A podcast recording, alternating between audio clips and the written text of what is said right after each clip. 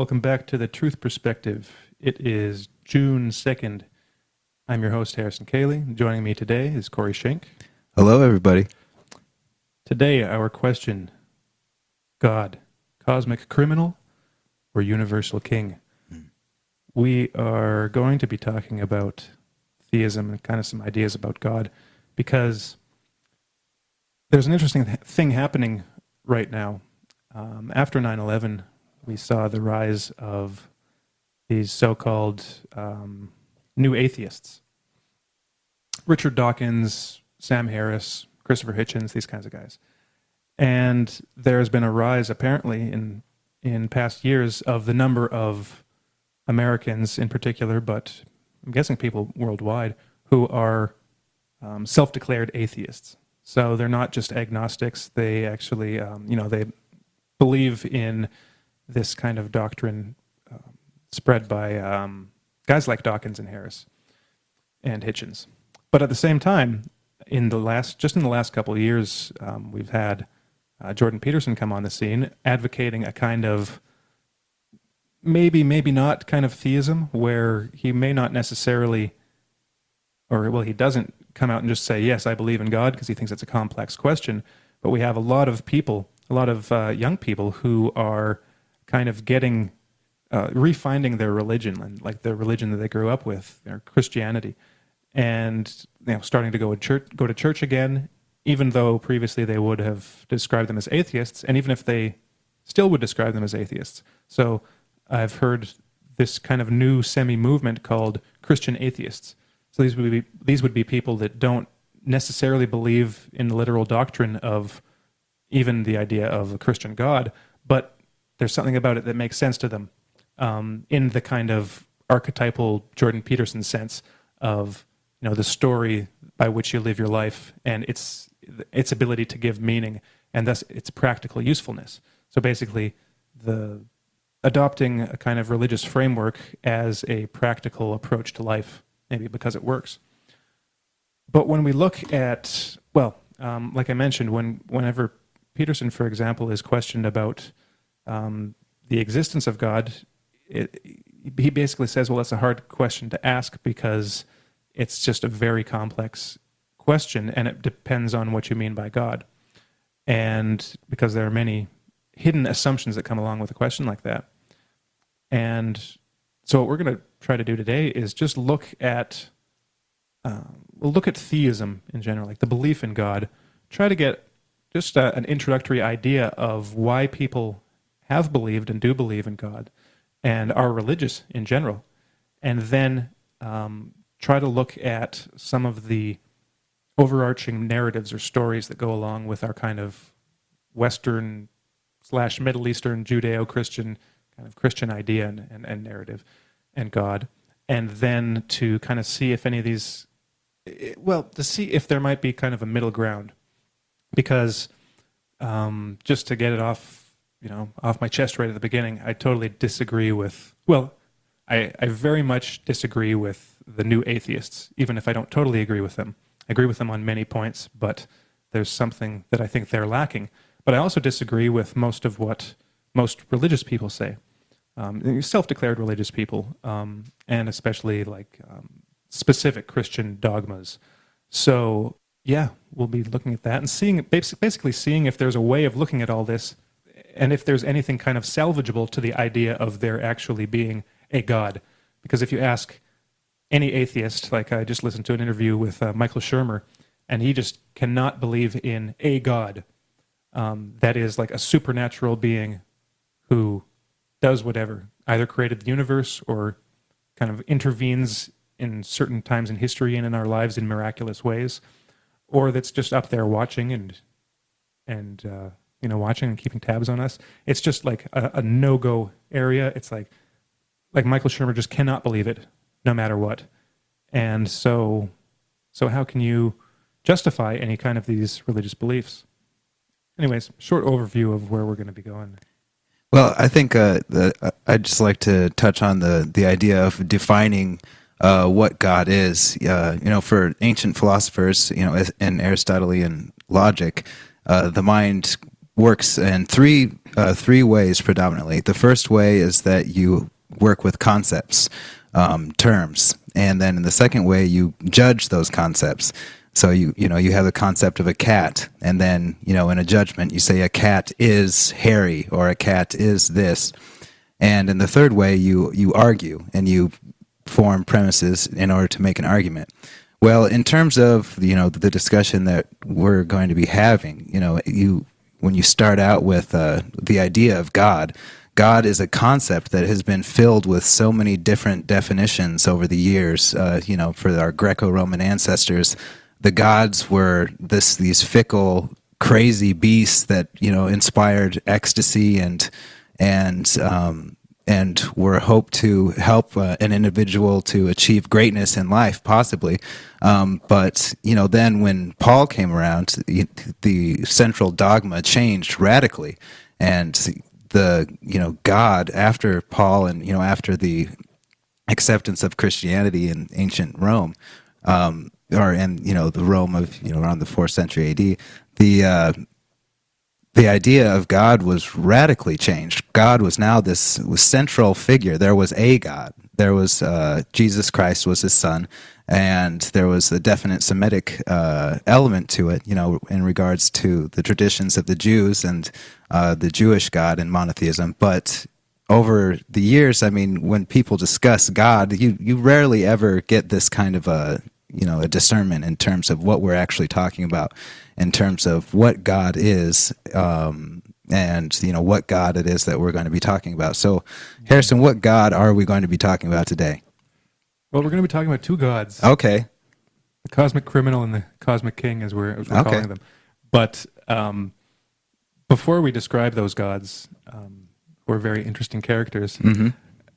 i think we should kind of set the ground by trying to figure out just why people have believed in gods.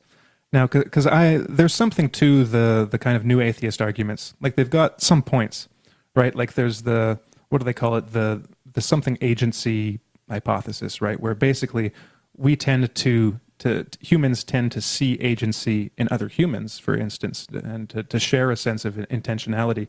Like I, I see that you are a being that you know has a um, a, a sense of its own self and its own goals and and does things just like I am, and so we can work together to do things. And I, I can I detect an agency in you, right? That there's a certain there's a thing moving you. Mm-hmm. Um, you're not just a, an object. There's there's a, a Corey that is there, um, you know that and that does stuff on its own. and for example, in a rock, there's no obvious agency, but because we because it's helpful to, to human survival in order to detect agency, especially also like with, with animals and dangerous animals, you need to be able to detect if something can come out of the bushes and uh, and kill you, right? So you need to be able you need to be hyperactive in in in discerning and looking out for for agency. And so the idea that's the idea, right? Is that kind of basically it? Yeah, I think like maybe the best way to sum it up is like if you watch a scary movie at night and then you're going to bed and you're you know you're going down the dark hallway and it's late at night and you should already be in bed because you have to work but then you're you're going into your bedroom and then all of a sudden you hear something in the corner and it's dark and you immediately you're thinking like okay what is the agency involved in that that's mm-hmm. your immediate intention is to find yeah. what is that and then you're also you also want to know the intention of the agency so there's mm-hmm. like those two extremely important factors involved is the agency and the intention behind the agency that you you got to you you want to figure it out if it's you know what it's going to do to you. Yeah, and you want to err on the side of caution. Yeah. So it would be better to be you know semi certain or to actually be certain in the moment that there is a threat that um, you know that can harm your life, and then you take that as real in order to get away, mm-hmm. as opposed to you know not detecting the the agency involved and um, you know you know being like oh well I can immediately recognize that that's a coil of rope and not a snake. So I'm going to uh, um, not move out of the way, and then it happens to be a snake. Right, and the argument isn't the argument that the this is just automatic. It's it's basically uh, the result of our having these psychological modules, as like an evolutionary psychologist might call them, that we have the need to detect agency, and we also have um, this kind of this theory of mind that where we try and define the intention of the agency, but and then religion comes out of that because it just kind of goes haywire. I mean, it's just basically it's so hyperactive. It's trying to find agency everywhere. So then, pretty soon, you're like, oh, the crops are bad, so the gods did it, Mm-hmm. and because I was a bad person, the gods punished me. Yeah. You know, that's yeah. Okay, but the the point being that okay, we've got overact, overactive agency um, detectors and you know instantiators. Like we will we will ascribe agency to more things than may actually have them.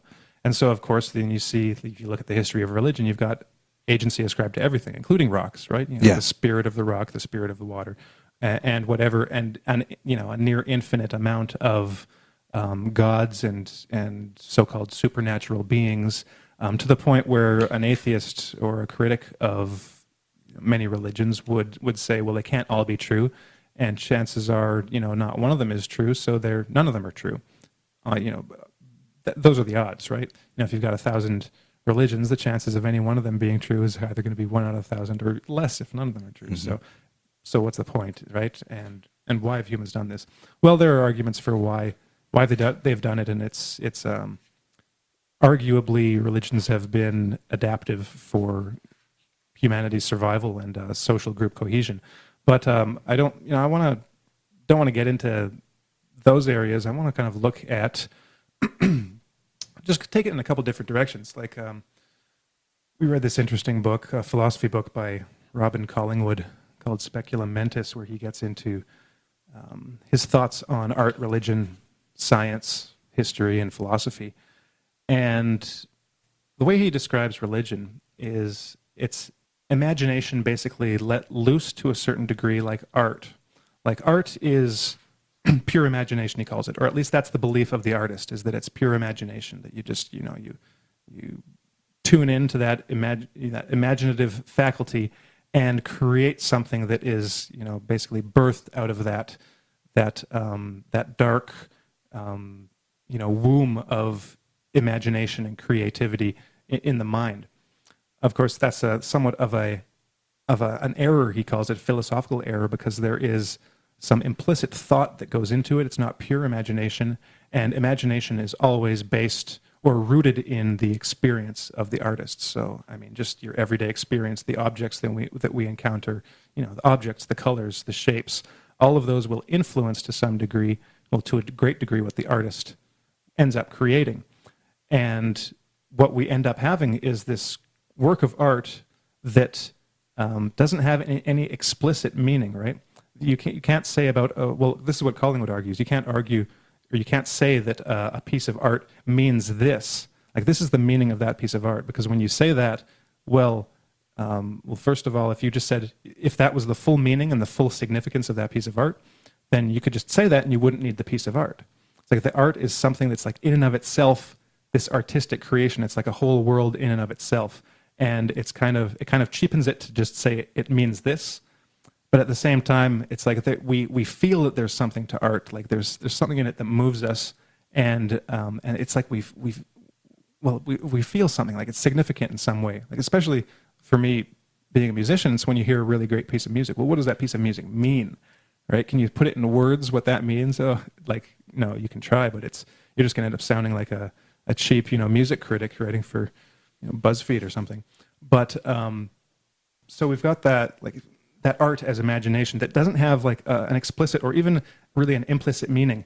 The way Collingwood describes it, it's like you um, um, it puts you in touch with the secret of the universe. It's like there's this some something mysterious about the universe, and art kind of puts you in touch with that. So you can't explicitly like it doesn't provide an answer. Art is like is con- a, is a constant question, and it, and the and Collingwood said Collingwood says that uh, that questioning is the cutting edge of knowledge. It's like because you can never learn something new if you're not constantly seeking for that little bit beyond what you already know. Because if you just have what you, what you already know, um, and you don't question, if you don't try to break that boundary, then you'll just you'll never progress. You'll just stagnate. You'll stay the same forever. But the but by constantly questioning, you're constantly reaching out into the unknown, encountering the unknown to to find something potentially new, a new fact or a new idea. And that's the the kind of the function that art plays. It's the art is constantly grasping for the unknown, for reaching out into those like unexplored territories of human thought and, and behavior, and finding something and putting it together in a in a in an artistic way, in an aesthetic way, like to to create a, a craft, a well crafted story, or you know, a piece of art that captures something, or or a, unified piece of music that again captures something. It's it's it's impossible to say definitively what it whatever it is in any given instance, but that's just the nature of art, right? It's it's kind of mysterious and it's on this almost like unconscious, subconscious level where it operates. Yeah, uh, Collingwood writes uh, that the failure of art is, as we have said, not a complete failure. Substantial truth is revealed to us. We are not cheated of that but it is revealed only in the equivocal form of beauty, submerged, so to speak, in the flood of aesthetic emotion. It is only because truth is revealed in it that the emotion is aesthetic. But emotional truth, truth in the guise of beauty, is not truth at all in the formal sense. Art asserts nothing, and truth as such is matter of assertion. To be itself, it demands logical form. Art fails us because it does not assert. It is pregnant with a message that it cannot deliver think that basically, yeah, sums it all up right there. Yeah, and that's kind of what he says about art. That it's mm-hmm. that there's there's something like that truth in it, but it's an implicit truth, and it can't even be it can't even be expressed like in words. Mm-hmm. But when we progress to to a religion, it's like there's an artistic aesthetic consciousness and there's a religious consciousness, and they kind of each have their place in in not only development but kind of being a well-rounded human being. And the what happens with religion is is that whereas in art each imaginative element is kind of just seen as its own world and as an imaginative um, like creation like you don't you don't go to a movie and then think that all those things are real or watch a you know watch a, a play or a movie and it's like the artist isn't saying these people are real and and you don't think it you, there's a fictional you know you, you, realize it's a fictional creation right it's a mm-hmm. lie mm-hmm. it's a it's a lie from that that that speaks a truth that's unutterable. It's acceptable lie. It's an acceptable lie. But then with religion, it's like the imagination.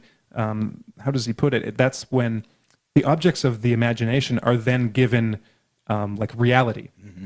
So it's like so now it's not just a, a unicorn. It's it's a, a, god, like a real god that is that is accepted as a real being, and well, something real. So we we have an explicit um, an explicit sa- statement of fact now. It's an assertion about the nature of reality and about the, the way that the, the world is constructed um, and just made, the, the, way the world is made and the way the world works. So art, art won't assert that. It just presents its, like, um, its imaginative creation, but then religion, on the other hand, takes an imaginative creation, arguably, and says this is reality. Does that make sense? Yeah, yeah, it makes sense to me. It seems like the aesthetic emotion that is involved in art um, is also there's also a very intense emotional component to religious experience, especially in like conversion and you know through rituals and all all those different religious experiences. Um, that there's this emotional, very subjective and like pre-verbal, not and not something very that people are entirely conscious of or that they can um, that they can consciously understand. And it is an overwhelming experience uh, for a lot of people having some sort of a conversion experience, some sort of a religious experience, and then that uh, that in and of itself is kind of taken to the next level in religion. Um, when in an actual religious setting, that it's those symbols that are involved um, that produce those emotions are themselves laden with some form of truth. Mm-hmm. There's some some truth behind the symbol that that is implicit, but still isn't actually, you can't really talk about it, right. what it is that made you feel this way. But it's this holiness, this holy factor that Collingwood said is the important, um, the important like kernel of the religious experience, whereas beauty was the, the most important kernel of the artistic experience. Mm-hmm.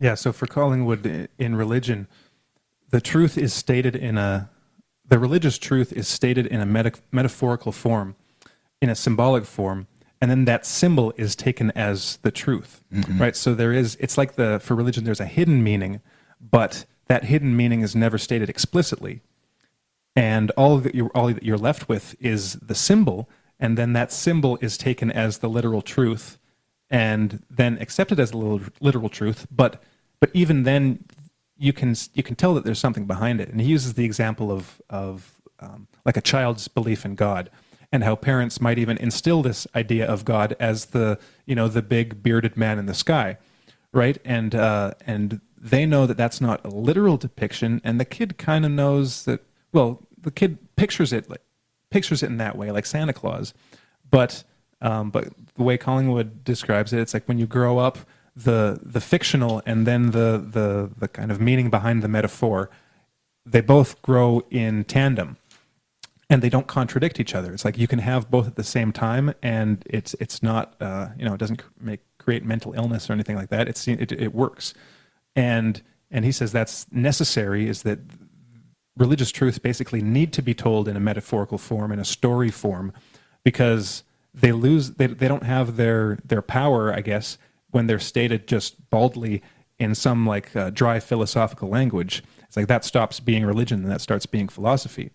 Um, but for Collingwood, philosophy is the explicit meaning behind the relig- behind the symbols of religion. Um, but at the same time, you can't have one without the other, and um, like just a philosophical outlook without the the the religious imagery that speaks to the heart. It's like you, I guess you could say, you, you don't get the benefit of the the religious um, truth without that you know connection to the heart, basically, which Collingwood calls the religious consciousness.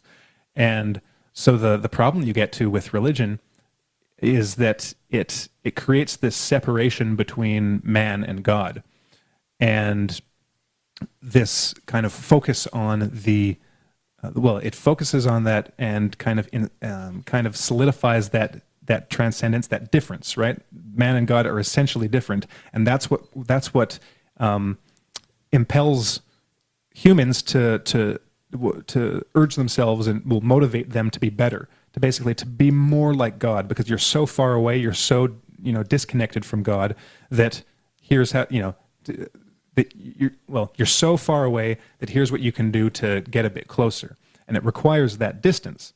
But then then collingwood said says essentially the solution to the problem of religion is basically the negation of religion because that you realize that distance isn't there and that that's what uh, Paul was all about.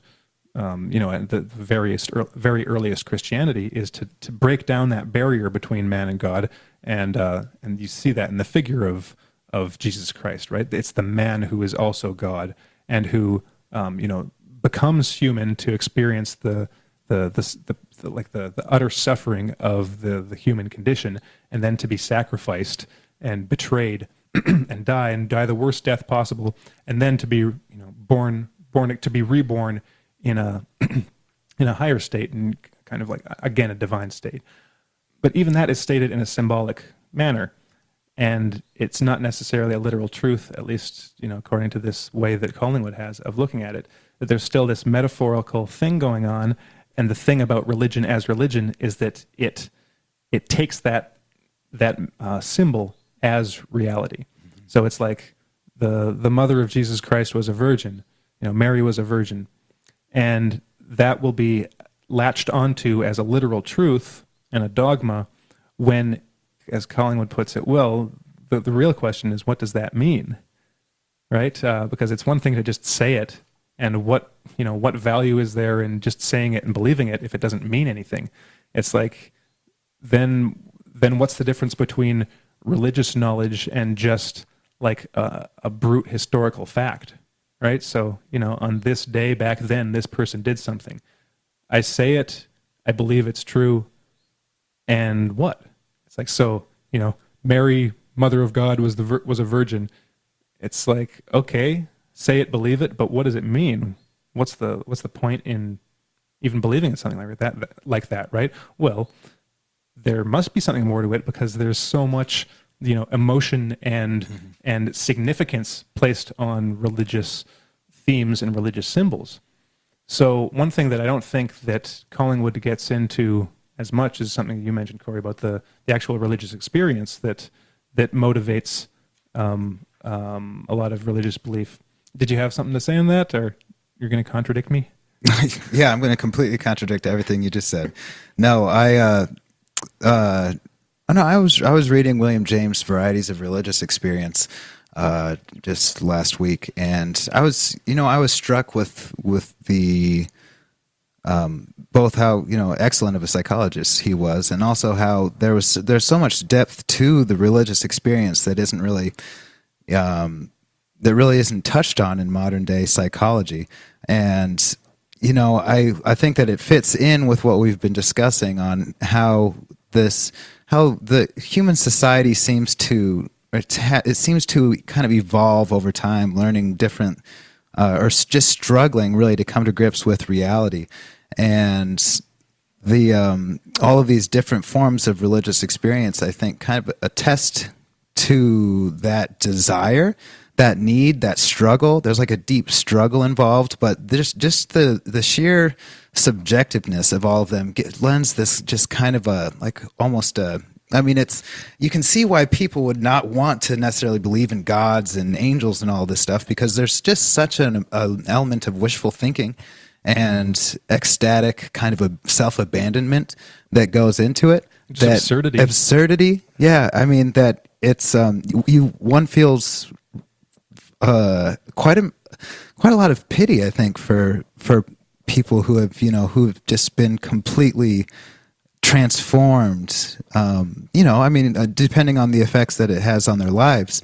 But I think that, like what we were talking about, is this, you know, this religious experience kind of gives way, um, or it, it it creates these sort of philosophical, insoluble philosophical problems, like you were talking about, like God separate from existence, mm-hmm. and then the, you know, just how that kind of that just you know that that leads to so many different philosophical problems like the mm-hmm. you know like we were discussing the problems of evil you know why there is evil in the world. God is separate from existence all powerful omnipotent and all good. Then why is there evil? And mm-hmm. you know theologians and the average everyday person doesn't really care too much about those kinds of philosophical problems. But the more the intellectual centers in society they struggle with those problems. And um, that in and of itself generates um, it's it over time you know it generated or yeah it generated more of a, a scientific intellectual attitude um, towards towards the cosmos. I think there are two issues here. Well at least but i'll focus on two. One is that when, if we if we think in terms of what collingwood says about the way that religious beliefs are created it's basically um, human imagination that is then um, ex- made real in a way that art isn't, and then accepted as real, and then passed on through culture. Now, what happens with that is that you have a metaphor, you've got a symbol that is then taken as reality, and then that literal reality is taken as kind of a philosophical starting point, which then leads to a philosophy which guides um, which guides the worldview along with the the religion that doesn't make sense. That is, it, it, it doesn't fit together. It's incoherent in some way. if if you poke too hard on you know one of those points, it falls apart, and and then so you get this kind of um, insecurity about the the about the metaphors, about the symbols, because they lead to this this intractable situation, right? Where it's like, okay, here here are my starting points. Here are my my religious symbols, my my religious dogmas. Here's the philosophy they lead to. That philosophy doesn't make sense. So what does that say about my symbols, right? Well, I must be wrong. My religion must be wrong, and no one's going to. Well, very few people are going to admit that their religion's wrong, so they'll hang on to it, and they they'll kind of ignore the the hard questions. That's one problem. The other problem is that um, if we look again to the to the forces that shape the development of religions and the experiences that lead to to those imagine those um, those symbols taken from imagination that are given reality. If we look at those basic experiences, the the question that the the atheists don't consider is that well, I'll say this: the atheists are just as guilty of taking the religious symbols literally as religious people are. It's just that religious people take them literally and say, "Oh, I believe that," and then atheists take them literally and say, "I don't believe that." They're both taking them literally. Neither of them are, are seeking for the the possible truth behind the metaphor, behind the symbol, and so with take um, applying that to the to the instance of um, or the phenomena of religious experience, because there are very, you know, there are numerous kinds of religious experience. The, question might be to ask is what is the re- what is the reality behind the religious experience? Is there a reality behind it? Is there a reality that that is maybe more expansive and more um, more complex than the kind of Michael Shermers and Richard Dawkinses of the world would have would have us believe? Like, let's re- we should really be getting into that. Like, what is going on with religious experience? Like, I, I watched this um, this debate um, between uh, one of the celebrity atheists, Matt Dillahunty, and and Jordan Peterson, um, and they were talking about religious experience. And Peterson brought up um, like the like psilocybin mushrooms. He was basically talking about the the research that has shown that if if a person takes um, you know a dose of psilocybin mushrooms and has uh, uh, like a trip, like a, a, a religious experience, almost like a psychedelic moving experience. That that exp- well, they'll be eighty percent more likely to have all kinds of you know benefits, like they can quit smoking if they want to, whereas previously they would have tried and wouldn't be able to do it. It basically it's a turning point in their life, and and Peterson's basically saying, well, this is this means something. This is evidence of something. Dillahunty like eventually concedes the point, but he's like, well, why why can't we just see that as just something happening in your brain? And uh, and they kind of they didn't go as far in the conversation as they could have, because I know Peterson's read um, is that his name Rick Strassman, the guy that uh, wrote the book on DMT. And the thing that that this guy found was that when you when you basically cr- created these types of psychedelic experiences in the lab that a lot of these people w- were like seeing aliens for instance he says that's really weird because they were just they were just seeing aliens and it was as if um, and you know every person seeing this reported on this and said it was like a it felt well it was a real experience like that's the only way to describe it when they experienced it they experienced it as real and they experienced these alien creatures as alien creatures, as alien beings. It's like they, they weren't like, oh, you know, I, I, I saw this being and it was just a part of my consciousness. And it's like, no, when, when the experience happens, it's as if it's another being. And um, it may not be, but that's what, you know, that's the nature of the experience. And so Dillahunty and Peterson got into this kind of debate over like why why we as- ascribe reality to these supernatural beings, whether they're gods or or um, you know demons or fairies or whatever. But the the question that, that they never quite got around to, and not, neither of them really got into, was why is it that when we have a religious exper- a religious experience, or why many people who have religious experiences, when they encounter something, it is encountered as a being. It's like, well, so you can, without getting into the you know overactive agency detection and stuff, if you just look at the at the research on religious ex- religious experiences, it's very easy to see why people believe in gods and spirits and all these supernatural beings. It's because they have ex- encounters with them, like experiences of mm-hmm. them. Now, that's again, that's not to say that that these are objectively real in every way experiences, but it's clear that they that people do experience what um, what is presented as another being right? This this supernatural being. So it's really no.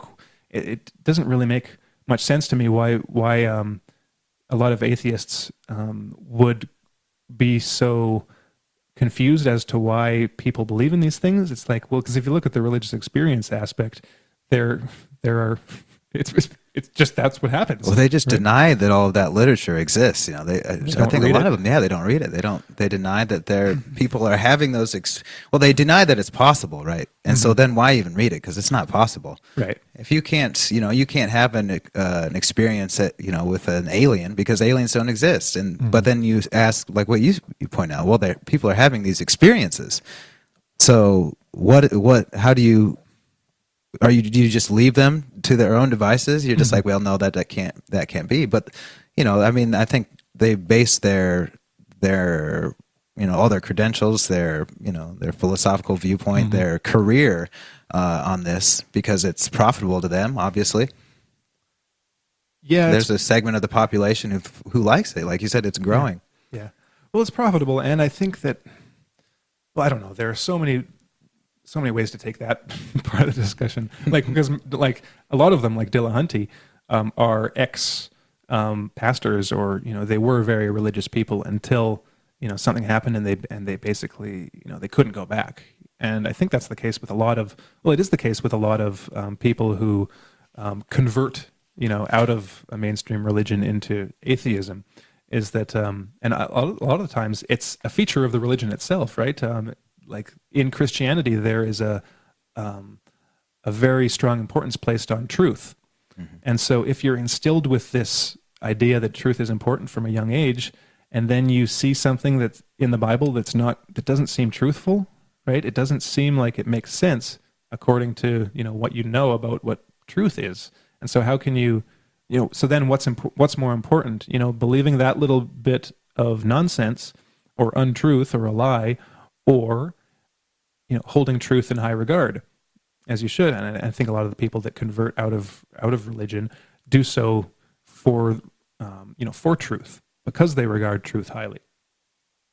But then there's they they still kind of get stuck in the details because they're still like I said before they're still taking the the religious symbols um, uh, literally, and then like um, I, I was I was happy to see Collingwood say something to this effect in the book because he wrote it what like almost probably hundred years ago or something like that, um, uh, maybe a bit less than hundred years ago, and and this is something that um, that other people have said recently too. Well, Peterson says it.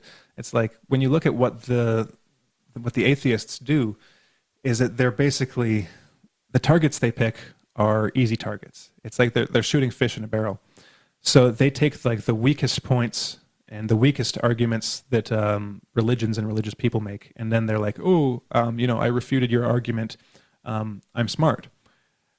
But they don't take the best arguments, and they they well because then they wouldn't be able to win the argument, and that seems to be the thing that most like you know celebrity atheists want is that they just want to win the argument and um, appear as if you know that you know they want to be the the Julius Caesars of the the academic atheist world that you know never having lost a battle. So they um, they will frame the debate in such a way that you know they can't lose because they're only taking on weak targets. And that's one of the beefs that peterson has with them like that they haven't read they haven't read kind of really deep religious thinkers that know have a, a, a different outlook. They're not just fundamentalists that take things literally. Um, but where I want to go with that is to kind of like, take a real world example, um, get a little bit into the the symbol and the symbol in the narrative structure of you know one aspect or or a large aspect of Judeo the Judeo Christian um, kind of mythos, and if we look at an example, we, we'll be able to see the simplistic symbol as literal truth way of looking at it, and then we'll see some of the consequences or implications of of that, looking at it like that, and then how that has has affected um, our philosophical notions about reality and God, and even our scientific, even our, our, our even our ideas of science, and then hopefully um, next week we'll be able to then get into um, a possible third option, right? If the literal symbol isn't true, and if the, the rejection of that literal symbol is just uh, shooting fish in a barrel, then what's the other option, right?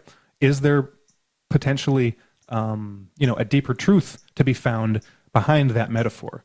Um, so um, I don't, Corey, do you have like a, a description of the, the kind of like eschatological belief in early Judeo Christianity? Yeah, um, yeah. So I guess when you look at early Christianity, it's just like a minefield. There's still there's just so much that's that's going on. It's it's hard to tell. Um, but recent scholarship, uh, I was going through uh, a lot of that and just looking at Saul and Saint Paul in in his context at the time um, as an apocalyptic uh, Jew and coming from you know numerous apocalyptic Jewish uh, communities that that really basically um, you know I mean they saw the you know for them the end times were were there they were near um, for Paul you know the, the, death of Jesus or the death of Christ was um, had initiated this this uh, this basic huge uh, you know uh, domino effect that was going to culminate in the rising of Christ. And for Paul, uh, um, you know, the resurrection was the was the first part. The second part was the return, which would lead to the resurrection and then basically the overthrow of all the worldly powers. And then the final stage of the of the plan, which was God's plan, um, was the return of the divine rule of Christ to you know and the full dominion of God's sovereignty over all of the earth. Mm-hmm. You know, after you know the you know, years of um, of you know suffering. But for Paul, he was he was he was opening it up for to Jews and Gentiles at the time. It wasn't just it wasn't just Jewish, but it was extremely.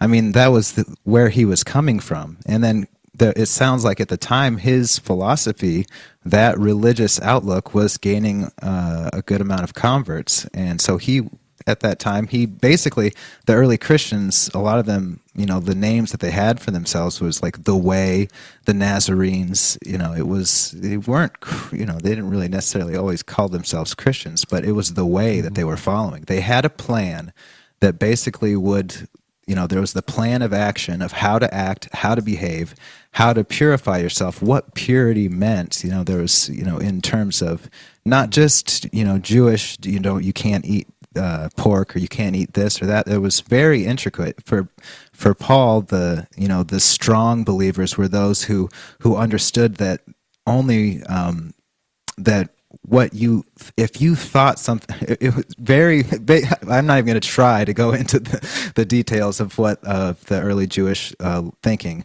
on um, on impurity and purity for gentiles but basically yeah they had this plan um, in order to did they reestablish. The, did they have the plan, or was it God's plan, or was it both? It was given to them through. It was hmm. revelation, mm. right? Okay. Um, and there was apoc- uh, apocalyptic literature in like the books of Enoch, and uh, mm. that basically told, you know, foretold that the Messiah would come, and then that then this plan would play out, and you know so get ready now you have to live now everybody has to live a moral life mm-hmm. you know this is what 40 years or so after the death of caesar and all of that uh, you know and i mean you just imagine what kind of moral impact that had on all those communities mm-hmm. and the and then you know with the jewish war the apocalyptic thinking was it seemed like it was really catching on over the mm-hmm. course of the next couple centuries you know they were discussing whether or not to include the revelation in the canon and I read one author, I can't remember his name at the time, but he said that Revelation was really catching on for people.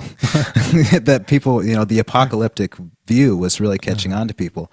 So that's kind of the context um, of that early Christian belief. And then obviously, you know, there's the elements of sin, um, especially in terms of, mm-hmm. uh, you know, missing the mark. You know, man is man can't choose his own fate. Basically, mm-hmm. is the idea of sin that nothing everything you do is going to fall apart mm-hmm. that you are completely enslaved to sin which is you know i mean looking at it now we could look at it in terms of lower nature or you know just you know but it was there was a moral there's a very moral element mm-hmm. but then out of that sin that's how, what god that's how god worked his plan was that you were basically unconscious of everything that you did that there's nothing that you could do about it you were going to sin forever but jesus' death made it so that you could be forgiven for that sin. And now you could take part of the you know the benevolent part of god's plan whereas mm. everyone before eh, you know. Okay so there's a few elements.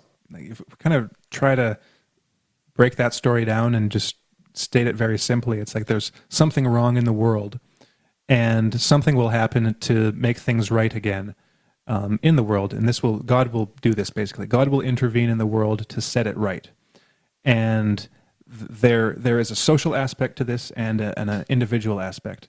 Um, the social aspect being re resetting the social order, right? And this would be the kingdom of God, institute reinstituting God's rule on the planet, and or in the just in the the known world, you know, the known region of uh, of in terms of which these people thought, and on the individual level, we have sin and the so there's a, a state of disconnection you know we talked about earlier um, a separation between man and god and um, and that wrong or that you know that thing that's disordered and that's there's something wrong with that will be righted as well and you will then be put in um, into right alignment with God.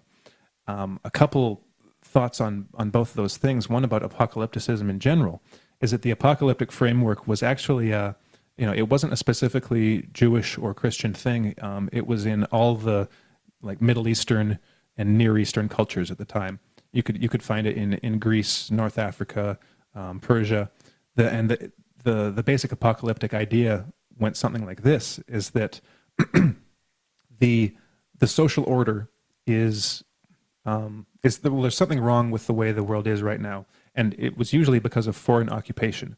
So, like uh, a different nation or um, you know ethnos would come in, take over, and occupy the the people's the, the well the people in their land, and then the like the priests or the the scribes in that in that in their religion, the the conquered people, the occupied people, would then write these apocalypses. They were called, and in these books, it was like, okay, well, we're currently occupied. This is a state of cosmic chaos, and what will happen is that things will will break apart even further. There will be cosmic calamities.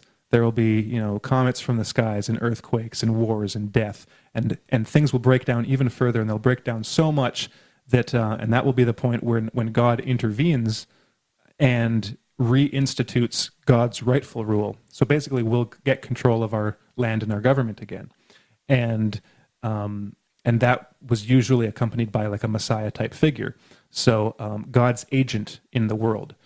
So things were bad because we were we're basically an occupied people. What's going to happen is God is going to send his his warrior to us to set us free from um, from our captivity, and just in a you know very broadly and even using some kind of metaphoric language because it's not necessarily a, captive and a captive people, right? So like so the reason this applied in say the first century was the the Roman occupation of Judea, um, you know where Paul and and the the figure of Jesus were allegedly from. In this region, um, the Romans basically ruled, and the the Jews at the time didn't have full self rule, basically. So it's understandable that using these themes of the time, that that, that was seen as a, a bad state of affairs, and then God would intervene to set things right. Now, what Paul Paul came in and kind of like changed the game a little bit. He added like he he still had that framework, but he kind of changed the terms of of what was going on because for a lot of these apocalypt apocalyptics, um, it was very like um, well, it was very literal. So God was going to come and and He was going to fight for us in our war, and we were gonna we're gonna beat the bad guys, and and then things are going to be the way they were again. They're going to come back to this cosmic state of order. And but you know, Paul didn't seem to be really in you know into that kind of thing. The you know Jesus Christ for him wasn't this this warlord that was was coming to fight a war for Judea against the the Romans. You know, Paul famously said, um, you know, in his letter, "Give to Caesar what is Caesar, and God's to and to God what is God's," or words to that effect. Um, so Paul was, in a sense, like apolitical. Of course, there's always a political aspect to, to what's going on, but like Collingwood um, argues, is that um, Christian Christianity and um, Collingwood doesn't say this, but really what that means is Paul, because most everything that we think of as modern, as well as Christianity, uh, comes from Paul and from um, Paul's own experience and the thought that he developed based on his experiences and Paul kind of he he closed the gap between between God and man, and again that is like a symbolic thing. We got to have we have to ask what that means. What does that actually mean when we have this this story of God intervening in the world to set things right? That is that can have a very literal depiction and literal meaning. Like you know you can have a painting of God coming you know coming through the sky appearing and you know maybe some thunderbolts and lightning. And you've got his little avatar messiah figure fighting the holy war and regaining the you know control of the land. And then you've got god's kingdom. And it's all very nice and, and literal except we've got this god coming through you know this this old this old bearded guy in the sky right? Which doesn't quite mesh with our experience so that's a problem, right? Is that a problem that that's that we can't we can't see a bearded guy in the sky. Is that?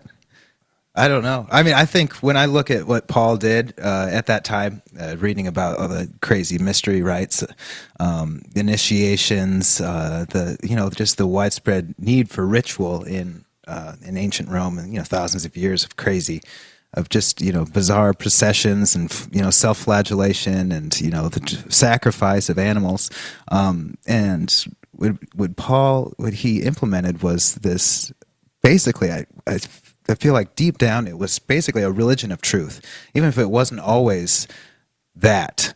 But what mm-hmm. Paul, that's kind the the value system that brought to bear was was okay. No more messing around. Let's get serious about our religion. This the religion we uh, the highest aim is truth. You know, Christ. You know, truth. God incarnate. Christ died for your sins. Christ. It seems is you know he in in the New Testament refers to himself, I think, as as the truth, and as the way. Um, and at that point, it seems like the idea of religion became, um, you know, through this through this dogma, it became that much more serious and less um, less just chaotic and frenzied. And you know, and it and I, it seems like it really provided that kind of fertile ground for intellectual and for the intellect of Western society to develop that would then turn around and devour its own creator, mm-hmm. you know, devour the, the Christian mythos and logos that gave birth to it. Um, but maybe that's skipping a few steps. What Paul also did was he made it very practical. Mm-hmm. And um, like in, in a in a way that Jordan Peterson does for a lot of people today is that it was here is how to sort your life out. Here are some very basic, simple things for you to do in your interactions with people around you. And basically, he, he brought he brought religion and you know philosophy out of the the the sky. Like um, it wasn't just some mental exercise that you engaged in, you know, lounging on uh, on the weekend in your cigar um, lounge. um, not that they had those back then or there, but it was something very practical that you engaged in every day in all your interactions with other people. Basically, like religion was how you lived your life. And that was what Paul was constantly haranguing his people for is okay, put this in practice. What are you doing? You say you believe in these things. Well, actually actually prove it by, by your actions. You know, be a decent person, basically. And really when you read Paul's letters, it's like it's it seems like very simple stuff, but it's the simple stuff that is so difficult to actually put into practice when, well, it should be easy, but you know, it doesn't. We're talking about the the elements of this of this religious thought and kind of you know just the practical aspects of it.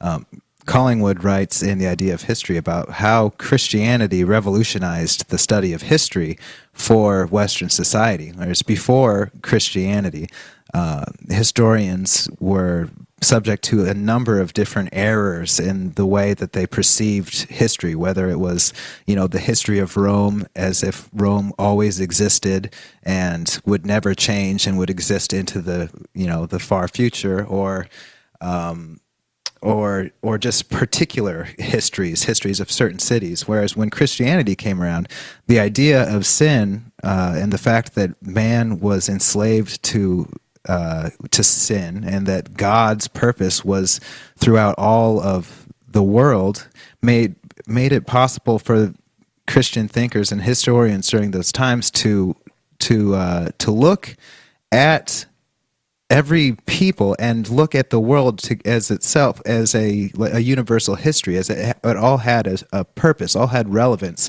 for the study of history. And and that all came about because of you know the concepts that were developed by Paul that were implemented in society in Christian society, and that continued to uh, have their influence all the way up, you know, to the 18th century when history really you know uh, had like another radical leap in thought. But uh, you know at that time they of course there were many you know there was a lot of problems with with uh, you know seeing god you know because they they believe they could see the future. Essentially, that was a problem. You could you know what's going to happen. God's going to come down and change everything and put you know everything back into its right place. So as soon as you know somebody knows what the the future is, then they're not really doing history anymore. They're they're kind of they're writing you know fan fiction or whatever but um but you know just as a, a practical effect you know as in the corner the evolution of the western mind thanks to you know theism that it was uh, that was one of the practical effects. Oh just a note for our listeners. We're going to keep this week's show pretty short and then uh, continue our discussion next week. Um, so maybe one last kind of theme of, for discussion before we end this week's show, um, and that is to look at this idea of of God and the the kind of some of the literal ideas that have been um, that people have had about God, especially in the monotheistic religions, and then um, just how that how that's played out and kind of maybe some of the implications it's had for you know us today and it's got its roots basically in that story of um, there being something wrong in the world and then God intervening to set it out to to set it straight. And I think that a lot of the problems that have that we've had over the last couple hundred years of the the clash between science and religion has actually been caused by um, um, some of these s- symbolic ideas that were taken literally, and it's had negative effects on you know religion today as well as science, and a lot of that can actually be traced back to this idea that was ascribed to, to God early on, and that is like creation out of nothing. You know, in Latin it's called creatio ex nihilo. This is the idea that that God was this all-powerful supernatural being that out of nothing created the universe. So there was nothing, there was only God, and then God created this universe. Um, and the, the logical implication of this is that God is omnipotent, God has all the power, and so therefore God has complete and total control over that universe. So God can intervene in any way. Basically, there are no unbreakable cosmic laws. Like so, if God wants to to break the law of gravity gravity for for an instant, you know, to to float maybe to float Jesus across the uh, across the water, then He can do that. Or but basically, God can do anything, anything that's imaginable. You know, God can do because God is all powerful. So God can control people's minds, control their actions. God can, um, you know, destroy the entire universe in an instant or bring it back in an, uh, in in an instant. Well, but basically, God can intervene in any way at any time, and those are called miracles. And so, when God intervenes through His Son Jesus Christ, that is a miracle. Um, that is God intervening in the the way the world has naturally been playing itself out, and um, and kind of hitting the reset button a little bit? Well, at certain times, right? So God intervenes in the creation that he created out of nothing and is all powerful over that creation. And there's a lot of implications for that idea. But that's why at the beginning of the show I asked if God was the the cosmic king or the cosmic criminal because well atheists would argue either that God is a cosmic criminal or doesn't exist um, but also implicitly the religious um, religious thinkers and believers in an omnipotent God view God as a cosmic criminal. Just they, they both do it in a different way. Like for the people that believe in miracles, God is a cosmic criminal because he is he is capable and does on occasion break the laws of the universe, the physical laws of the universe, um, through what have been have, what have traditionally been called miracles. And the thing about the the way the idea of miracle developed um, in the Christian tradition is that basically anything kind of supernatural that was in Christian history or believed to have been in Christian history was considered a miracle. Um, that was, you know, God's unique intervention in the affairs of the of the cosmos. But no other experience, like from a similar experience from another religion, would be classified as a miracle. Uh, those things either just didn't happen, or maybe they were the devil kind of um, impersonating or fooling people into believing this was a, an actual miracle from God. So in this, we have this tradition of seeing God as um, as the creator of miracles, as well as the agent behind the miracle, and the miracle as being this this unnatural, super supernatural event that only occurs because of the in- intervention of this transcendent supernatural being with all power. And like I said, there are several bad implications of this, um, which we won't get into a lot of. But one of which is, if God is all is all powerful, then essentially that means that that um, he, that no part of the of creation can have any agency because agency is is power, the the power to to self determine your own life to some degree. And if God has all power, then by extension, all agents, all people we think of as agents ourselves, everything is in some sense controlled by God. and the the implication of that is that God is evil, because God must be therefore directly responsible for any evil in the universe. And there are all kinds of ways to try to wiggle out of that one, but it seems to to have been um, an insoluble problem, at least in um, theology and in the you know in philosophy of religion, because um, all of the well, it's the argument that all of the um, atheists make. Well, one of the arguments that all the atheists make, and it's also an, a problem that most religious uh, scholars and theologians have trouble with. They basically have to come to the conclusion either that that it's not really evil, like the things we see around us aren't really evil. Um, we just may think they're evil, but they they may actually be good in a larger context. So they they argue might argue this point, but they explicit they don't explicitly say, um, oh, you know, raping and torturing little kids is actually probably or must be a good thing in some way um, for for us and for God and for that little kid because we can't explain how God would let that happen. But it it's really just comes down to this simplistic and wrong idea of God because I mentioned this idea of the creatio ex nihilo, creation out of nothing. Well, that idea kind of came out of nowhere. it was a creation out of nothing because um, traditionally, like in the Hebrew scriptures and even in early Christian early Christian thinkers, like for the first 100, 200 years, the that idea didn't exist. Um, what what you had was a creation out of chaos, not a creation out of nothing. So there was something pre-existent that God then shaped into a habitable order. Um, God didn't create it out of nothing, and the the implication of this is that there are certain things that God can't do because there was a chaos, there was a world, there was a, a raw material basically out of which the universe was formed. And God didn't create that, it was already there. It has its own power. And that is um, arguably the, the starting point for, for how free will can exist, you know, to tie back to our, our last show, is that there is, at the very beginning of creation, however you know, we measure beginning, um, at the most primordial level, there is um, there is a some there are some things in this chaos that have their own power. And that power arguably is then expressed in higher beings as free will. It's that that ability to do something. And that actually can account for evil. Well do you have anything to say on that corey?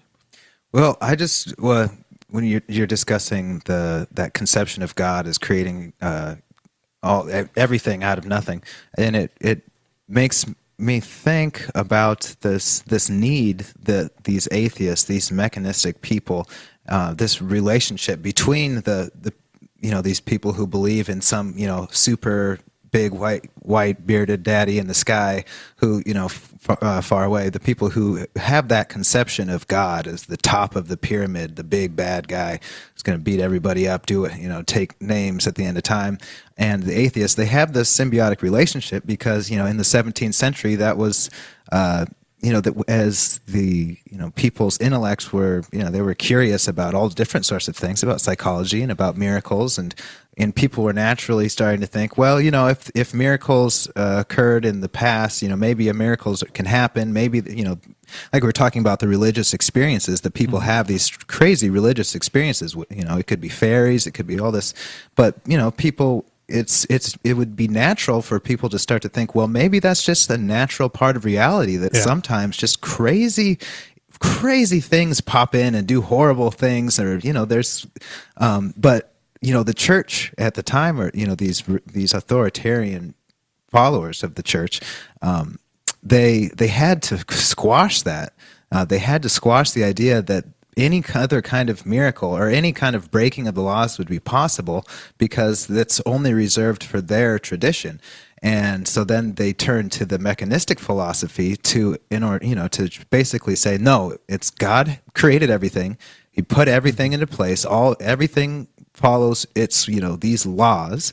Um, and that became you know these abstract laws became the foundation of the scientific uh, worldview and then you know the we still get to keep our god. He's still out there. You know he just kind of intervened in a little bit in some of the things that we don't quite understand. Mm-hmm. but as time has gone on you know like you discussed before the god and the gaps has continued to disappear. There as there become fewer and fewer gaps in mm-hmm. terms of this weird cause and effect uh, worldview which which for some reason you know we still discuss discuss it as if we have any idea what it really is.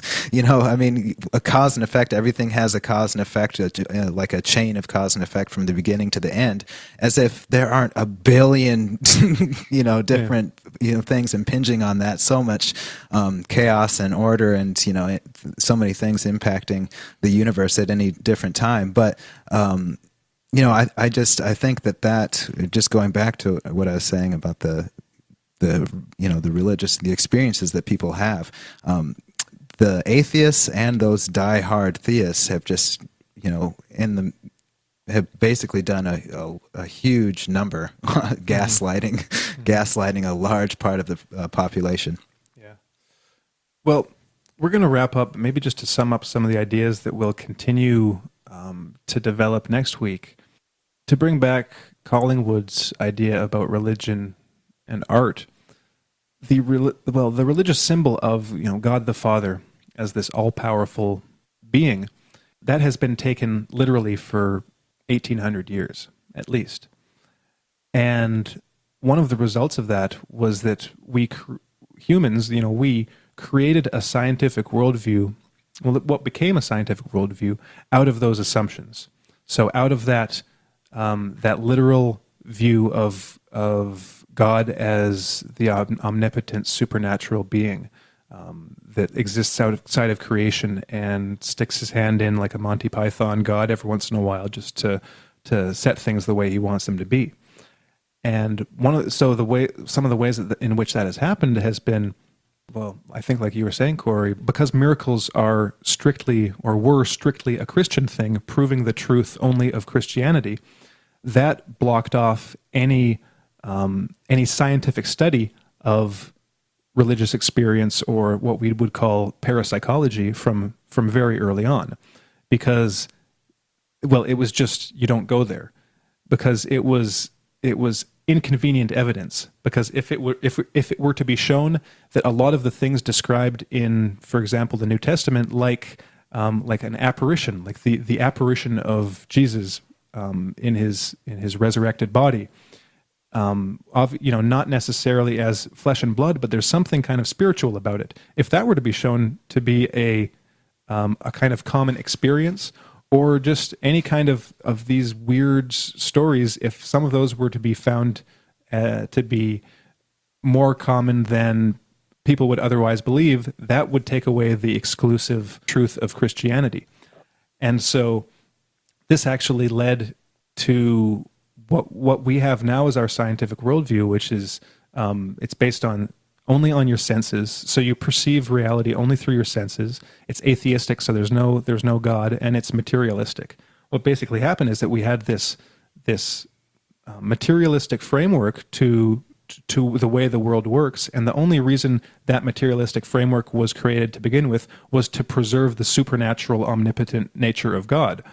Um, now, now, there's um, for anyone that's interested in, in, reading kind of the arguments and how this all, how that all happened and how it works. Um, there's a book um, called I believe it's called God Exists but God Does Not by David Ray Griffin. Um, that's the, the first. Well, it's God exists but God G A W D does not. So the first God G O D and the second God G A W D. Um, and arguably the God that we've been talking about for this show is is G A W D. It's this um, omnipotent God that um, ha- has all the power and that intervenes in creation and in the causal the causal nexus of what happens in creation. And God is the reality behind the symbol, basically. Like Collingwood would say, an absolute being or supreme being, absolute, ultimate. the you know the the very tsimus of um, of creation. And so, but I think we'll wait until next week to get into a little bit of that. That sound good, Corey? That sounds great. All right. Well, uh, for now, thanks everyone for tuning in. And we'll be back next week. Make sure to tune in tomorrow for Behind the Headlines. And we'll see you then. Everyone, take care. Have a good week, everybody.